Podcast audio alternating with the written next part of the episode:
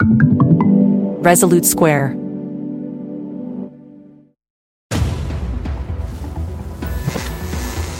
There was also maintained what was called an enemies list, which was rather extensive and continually being updated. Democrats want Republicans dead. Where I could stand in the middle of Fifth Avenue and shoot somebody and I wouldn't lose any voters, okay? The women with the least likelihood of getting pregnant are the ones most worried about having abortions. On January 6th of 2021, you had tens of thousands of people peacefully protesting. No, it's not a right-wing conspiracy theory. It's not QAnon. It's real. I'm Rick Wilson, and this is the Enemies List. Our guest today is Tristan Snell. He is an attorney. He prosecuted Donald Trump in the New York AG's office. You've seen him on MSNBC, and he is the author of a tremendous new book coming out on January 30th of this year called Taking Down Trump. Tristan, welcome to the Enemies List. Thank you so much for joining us today. Thanks, Rick. This is awesome. I'm really happy to be here. Well, I am glad you're with us because we're entering another phase now of the various Trump prosecutions uh, around the around the country. It seems, you know, w- with 91 charges in four different cases, um, that I- any normal human being would be uh, would be trying to make a deal right now, but Trump isn't. He's still pushing forward, trying to bully his way through the whole thing. Give us your take on where the cases, particularly in your mind as an attorney and as a prosec- former prosecutor, stand today, and then we'll talk a little bit about the book after that. So, where are we right now? Let's see. We've got, you know, and by the way, we should also uh, bear in mind the, the civil cases too. We've got the civil fraud trial with the New York AG's office right now. We've got the E. Jean Carroll case number two that's about to start. Uh, but just with the criminal trials alone, uh, the real peril for him, in my view, is this DC January 6th case. Uh, yes, we are headed to the Supreme Court on the question of immunity. I feel pretty confident that the Supreme Court is not ready to declare the death of the rule of law and the republic by saying, Knock on wood. knock on wood. We're hopeful that that's not going to happen. Uh, there will probably be a couple of votes for basically taking the republic and shooting it in the head. Uh, but I don't think it's going to be a majority. So I think we're going to get past that. I don't know if it's going to delay the trial hardly at all. Now, granted, we were supposed to start, we are supposed to start jury selection in February and then the opening arguments March 9th. I think we could still make that. But that's the big one in my view. It's to, it's coming first. The DOJ really designed that one for speed. I know people would love to see uh, other people uh, indicted in that matter at the federal level by Jack Smith. I think that's going to happen after Trump goes to trial. I think then you're going to see other cases with other people get indicted. Then we move on to the one that I think everybody's forgotten the hush money case. If for any reason the DOJ J6 case gets delayed at all, the uh, the hush money case is just sitting there waiting. The reason why it hasn't been put for an official, uh, we're definitely going to trial posture, is because they are deferring to these other matters. There is a scheduling conference on that one in February. Um, look, I think that one we can we can get into it further. You know, it's not as heavy of a case, but I still think it's a good case, and I think it could suddenly sneak in there. But the J, but uh, I go back to the J six case at DOJ. That one has they really made it tight. They didn't try to plead ten thousand things. Atlanta, they did. They went the other direction. Atlanta, it's a big case. Atlanta was like death of a thousand co-conspirators and eight million things going on. But the uh, the flip side, though, is they indicted all these other people, and a bunch of them have been flipping.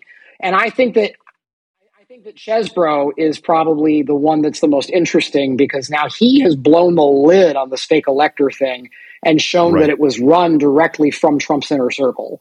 Uh, you know, and, and then the question there becomes: Does somebody like Meadows or Eastman, if enough pressure is finally put on him, or Chesebro might be able to testify to this himself? It's like, who or, did Trump order the code red?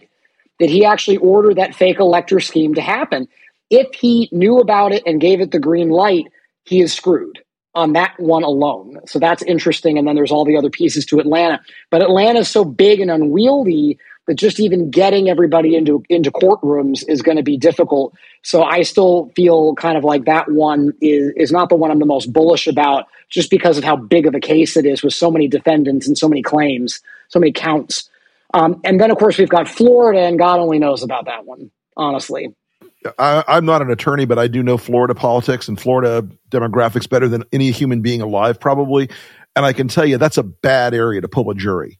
Yeah, I mean, it's it, put it this way: it's in the aggregate, it's blue enough, right? But the problem is that the parts of it that are red are really red, and it just takes one to end up with a hung jury, and then they've got to do a new trial.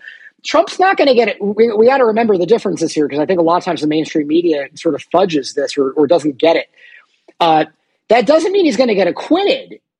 One person no means it's a hung jury and they have to do a new trial. Now, when you're talking about this and the whole America hangs in the balance, we don't have time for it to be a new trial. And then how many trials does it take? So we really want to go in, get out, get done, and that's why I really, really love the uh, the DOJ DC case. I think that that one is the one that Donald Trump is hopefully losing the most sleep over. That one, I think.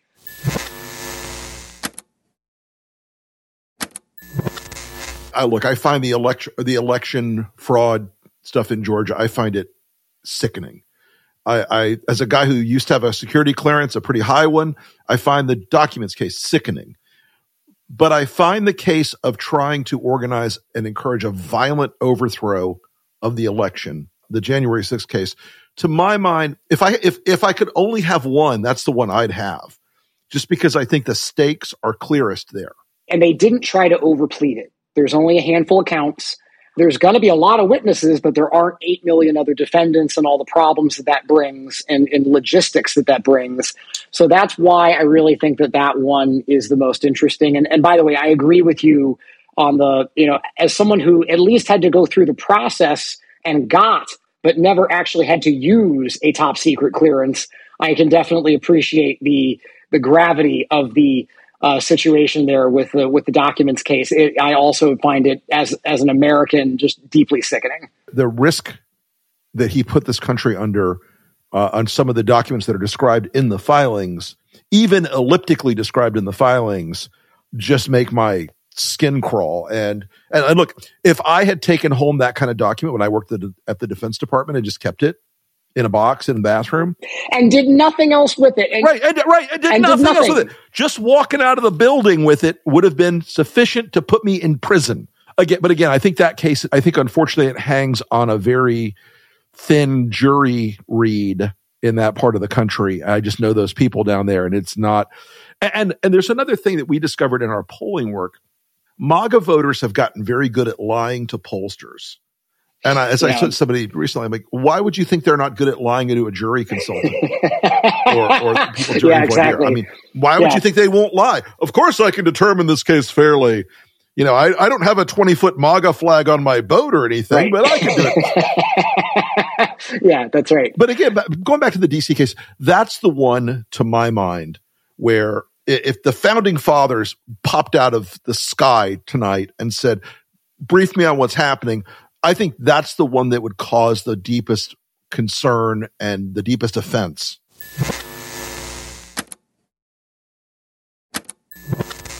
They would still care about the documents case because they had all gone through the Benedict Arnold problem. Uh, so, like, even at that right. early stage, we knew what it looked like to have, you know, very secret t- government documents fall into the wrong hands.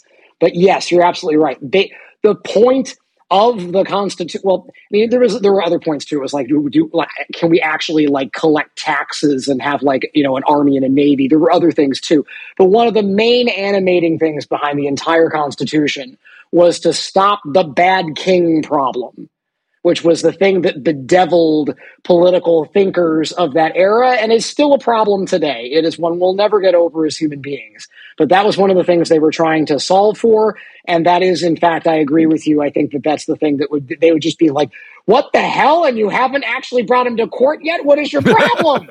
but, you know. So you prosecuted the Trump uh, university scam case, which was, you know, an obvious fraud from the very jump and you went after that. Talk to us about how trying that case informed you or the rules you have to use when you're dealing with Donald Trump? Because you outline them in the book very, very articulately. The, the 12 big rules that you talk about on how you manage a legal conflict with Trump. Yeah. So the, the key is, and then I kind of, I, I basically map it through like, okay, what's the life cycle of one of these matters? And I split the whole thing into three main parts. So we've got leadership, we've got the investigation phase, and then we've got going public, uh, where you actually take the case out into the public eye. Uh, and and you know the keys here are a lot of it is that there's also a Trump playbook. It's a lot easier to describe, and it's really the Roy Cohn playbook, as I describe in the book. Uh, you know, for for listeners that, that know about this, he was he was Trump's first lawyer, really back back in the 70s and 80s until Cohn died. Cohn's, Cohn was the actual brain and evil heart of the McCarthy hearings back in the 50s. Uh, he then went on to be a lawyer for a lot of mob families, a bunch of other things besides. He was a a bad hombre, we might we might want to say, and his playbook was very simple. You know, delay, delay, delay, but like and distract, distract, distract, but destroy. Like that was really the third prong. Um, and there's kind of a fourth one, but destroy, like destroy the reputations and the courage of the other side. Go after personally the pr- prosecutors, the judge, anybody else involved with the case. Um, countersue if you can. You know that's that that's a lot of it too. And then the other the other one that I think Trump has mastered very much so has been to play to the crowd. That's another big piece of it. What do you have to do instead? Because a lot of that is flash and dash and threats and bluster. What's the best way to then counter that? It's to basically be a, you need to be a bulldozer. You just don't stop. Bulldozers don't stop when you yell at them. Bulldozers don't stop when you countersue them. Bulldozers don't care if you threaten their family or their staff. Bulldozers just keep going. Or you can, you know, you're basically pushing like a very large boulder. And at first, it's not going to move a whole lot but you keep on adding, you know, more, you know, and the analogy breaks down because you're trying to put more stones in the wheelbarrow or something. You're getting your evidence and you're pushing it. And eventually, if you keep pushing it, it's going to have enough momentum that it's going to be able to keep going. But you basically just have to keep on going. You don't stop. You you grind it out. You play the long game. Uh, you you go get evidence from wherever you're going to find it. He's going to stonewall you, so you got to go get evidence from other sources. Uh, you need courage to begin with to even start it. And you need to basically block him if he tries to co opt you. He, he tries to buy people off with campaign donations. He tries to he, he tries to work his way into people in the inner circles or advisors of an elected prosecutor's uh, you know sort of inner circle. Uh, so you gotta you gotta be able to to like you know muscle up and stop that stuff from happening first and actually go forward with the case in the first place how Donald Trump got away with all of this stuff for 50 years, the biggest reason why is because he got he stopped the prosecutors from ever pursuing him in the first place. That was the biggest thing he did. And none of that is really working for him anymore. Now that I, I really think this is true, uh, and I've been backed up on it's not just me and my ego talking, like it's also, you know, Michael Cohen has said this to me that like before you guys, he didn't lose we beat everybody. We we we made things go away. Nothing ever touched him. We didn't even get a lawsuit most of the time, or if it was, it was against a smaller opponent that we could really bulldoze. After our case, and then the Trump Foundation case that the AG's office brought two years after that, now we see. I think other people see that it's possible. He's not invincible. You can go after him, and I think, and I tried to lay out sort of like what are the secrets, or you know, I don't think there's secrets to other prosecutors. I wasn't saying anything that uh, other prosecutors haven't figured out, but just putting it in a book, and and and this is really clear, clear and key. Like make it something that we all can know about, because I think we all could use some hope, but grounded in reality that it's actually possible to get him. I'm not saying it's like a slam dunk, but it can be done. But this is how you do it. That I think is something that there is a, a, a, sense in American politics. And I think there was a sense before you guys started that pursuit. And I think the E. Jean Carroll case also put a ding in this idea that nothing could ever touch Trump. He could do what he wanted. And, and I think that there is a sort of sense of, you know, he's been covered in this Kevlar armor for a long time legally. And part of it was just he would wear down, like, on all the fraud stuff he did as a as a developer. That small ball stuff. We we in 2015 dug into like these all these tragic cases of him screwing every vendor he ever worked with, all these poor schmucks who would be like getting a letter from you know a law firm saying yes i know we owe you $24000 but we're going to countersue you for $5 million just the intimidation and the bullying and the legal uh, the legal like firepower he would bring into these things now he's facing two things i think that are different one his actual criminality now isn't ripping off some tile installer in a casino it's and now he's facing actual prosecutors like jack smith who are not guys that are fucking around. They are serious people. By and large, they ignore the political noise, the media noise, the threats, and all that stuff. Yeah, I think that's exactly right. And one of the kickers, though, about those vendors. So I have a there's a whole chapter in the book about this. One of the rules is to go to those vendors because they can be your allies because he screws over so many of the people who work for him and that is a undertapped resource. I think they're getting there now on, like, say, the Mar-a-Lago case. They're actually realizing that a lot of those folks, even if they were still employed there, uh, like Yuscil Taveras, who until recently finally quit. I don't think that the Trump companies necessarily treat their people very well uh, overall, and they definitely don't treat ex people or or their vendors very well. Um, but this was this was actually how we broke open the Trump University case was because uh, one of the vendors actually had a treasure trove of transcripts that we needed that basically proved our whole case.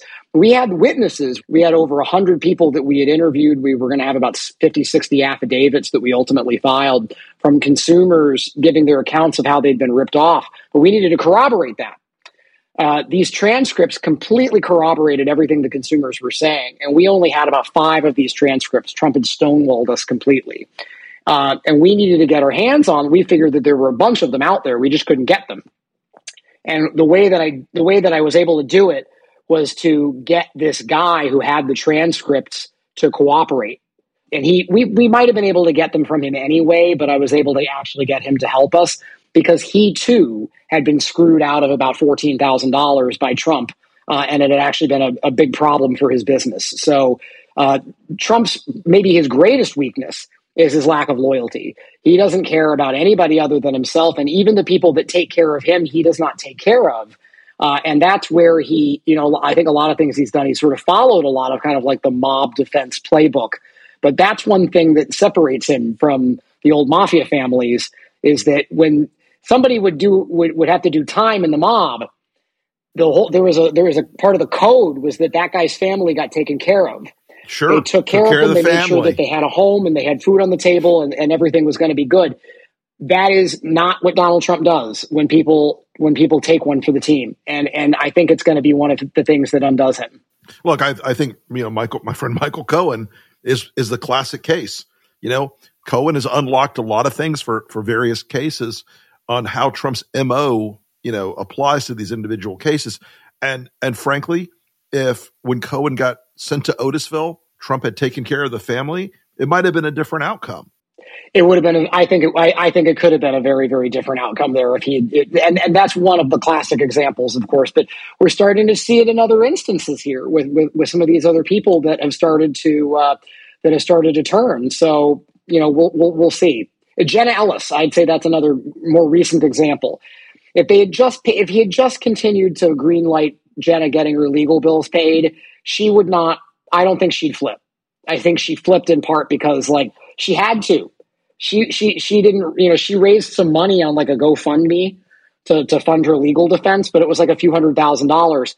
You're going to need way more than that if you're facing like a serious criminal prosecution.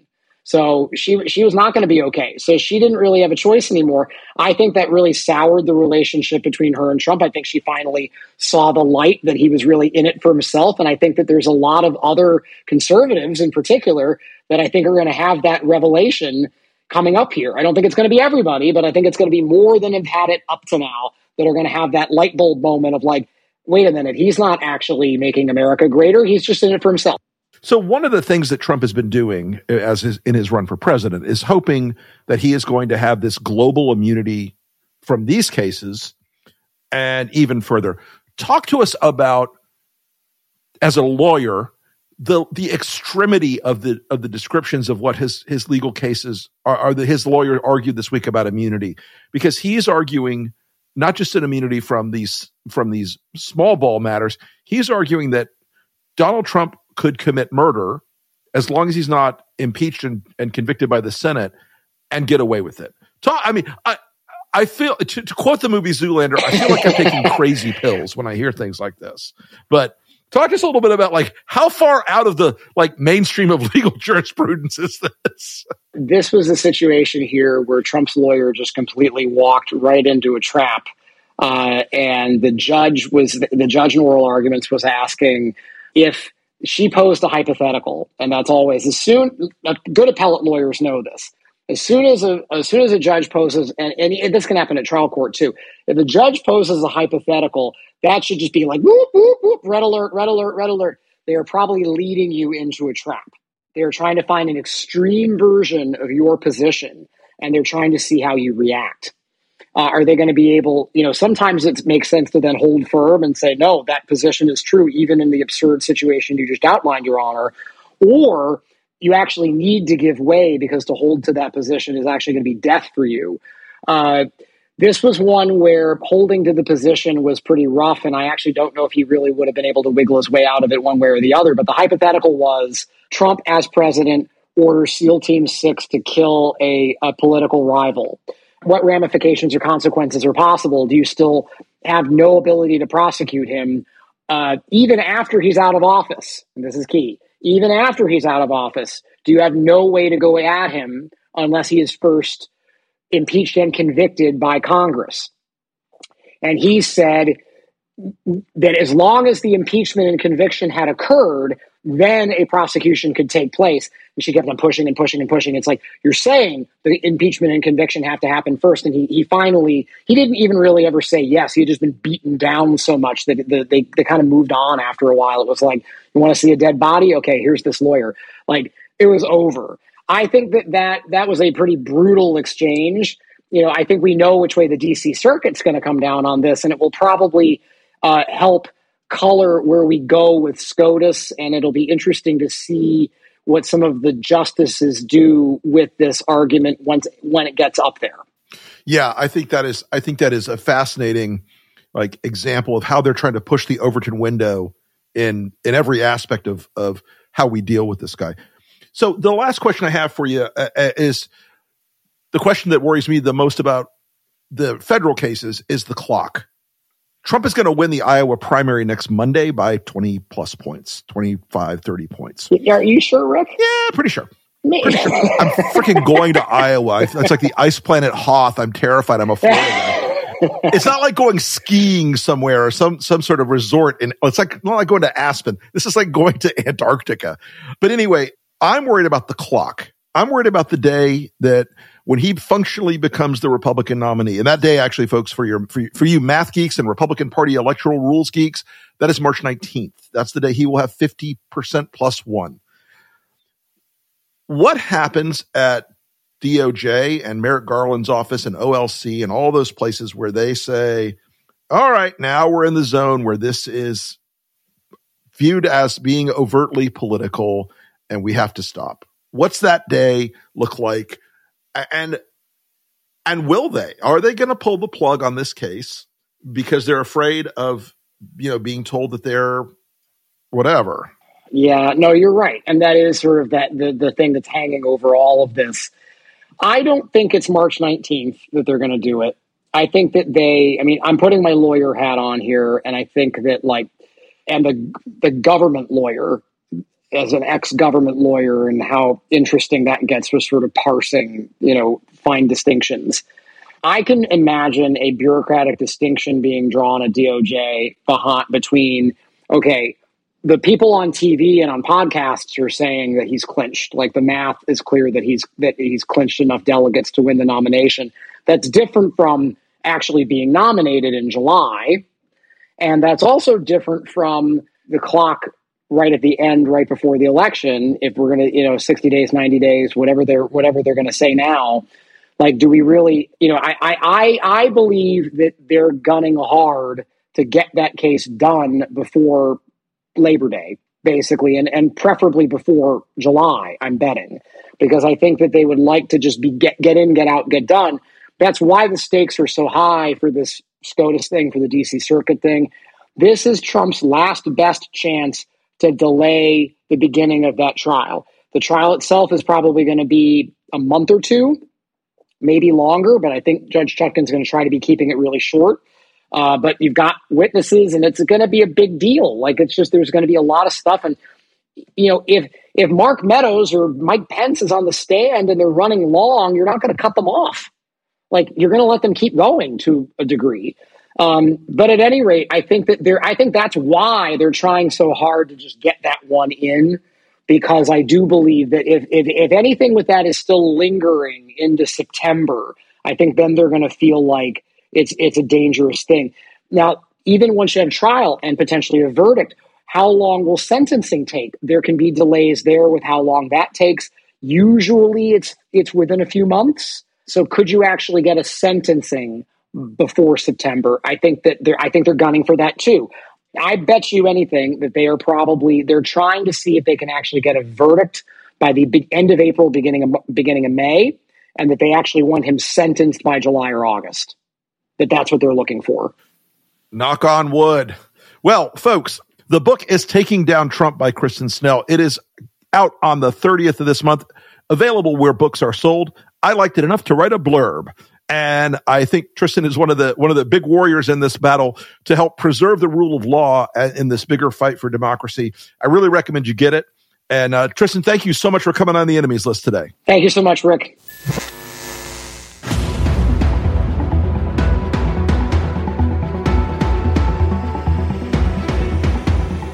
Thanks again for listening to the enemies list. If you have any comments, questions, or if there's someone you'd like to hear on the podcast, hit me up on Twitter at the Rick Wilson. Thanks again for the wonderful support you've shown the pod. We're growing fast. It really helps if you will share this with your friends, your family, and anyone else who, like us, is trying to save democracy. While you're at it, if you could rate and review the podcast, I would be very much appreciative. I know this is the sort of thing you've heard a billion times. Please rate, review, like, blah, blah, blah but you need to do it. It really does help us a lot. We are slaves to the algorithm, my friends. And if you do this, it will help get the pod out further. Anyway, thanks again for listening. I'll see you next time. And remember, whatever you do, stay off the list.